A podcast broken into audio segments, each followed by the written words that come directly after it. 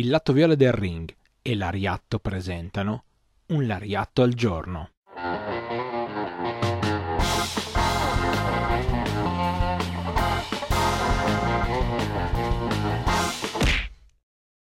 Se ieri abbiamo parlato della nascita della UWF, la Universal Wrestling Federation, oggi parleremo della morte. Buongiorno a tutti, io sono Stefano, una delle voci di Lariatto e come ogni mattina dal lunedì al venerdì alle ore 8 precise vi porto una piccola pillola che riguarda il mondo del pro wrestling giapponese, il puro reso che tanto amiamo.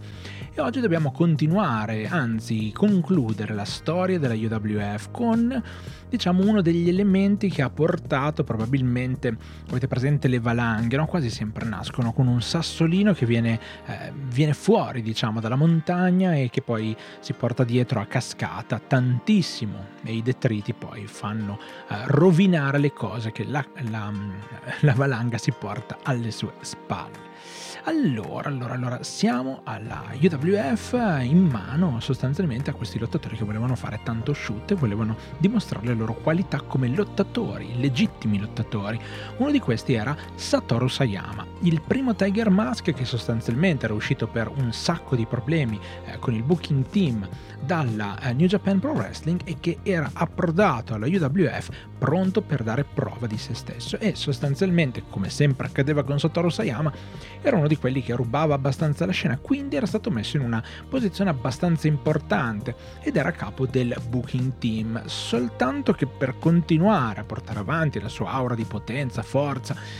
quasi di imbattibilità, beh, la maggior parte dei suoi incontri finivano in pareggi anche con lottatori che erano assolutamente molto bravi, che meritavano di magari battere proprio Satoru Sayama e lanciarsi nella loro carriera. invece lui era un pochino un accentratore. A quel punto Akira Maeda, uno dei lottatori che aveva, diciamo così, portato la, la sua tecnica, la sua bravura, la sua capacità, ma anche quell'esperienza da lottatore shoot, Akira Maeda, che poi diventerà anche un lottatore di MMA decide di fare un match contro Satoru Sayama. E in realtà i match devono essere due, perché nel primo match a un certo punto iniziano a menarsi sul serio e diventa una cosa abbastanza incredibile da vedere con un finale molto controverso in cui sostanzialmente nessuno dei due vince. A quel punto, pochi mesi dopo, decidono di fare un rematch e questo secondo match, credetemi, è ancora più brutale, termina in squalifica quando proprio eh, Akira Maeda dà un calcio nei testicoli a Satoru Sayama che rimane a terra esanime mentre sostanzialmente il suo avversario se ne va e lo lascia lì. Maeda viene così sospeso a tempo indeterminato e da lì a poco, insomma, un anno circa, la UWF chiuderà i battenti con tantissimi, tantissimi eh, diciamo interrogativi aperti sulla gestione, su come sono andate le cose. La maggior parte dei lottatori che erano lì poi torneranno in New Japan, compreso anche Akira Maeda che ovviamente diventerà per un paio d'anni un main eventer abbastanza stabile, poi si muoverà verso altri lidi, rifondando anche un'altra versione della UWF. Insomma, anche per lui una carriera che continua in qualche modo. Probabilmente quello che è uscito con le pive nel sacco maggiormente è stato Sayama, che comunque non ha più trovato i fasti di un tempo, che lo si voglia, oppure no, i fasti di Tiger Mask sono rimasti, de- sono rimasti dentro Tiger Mask.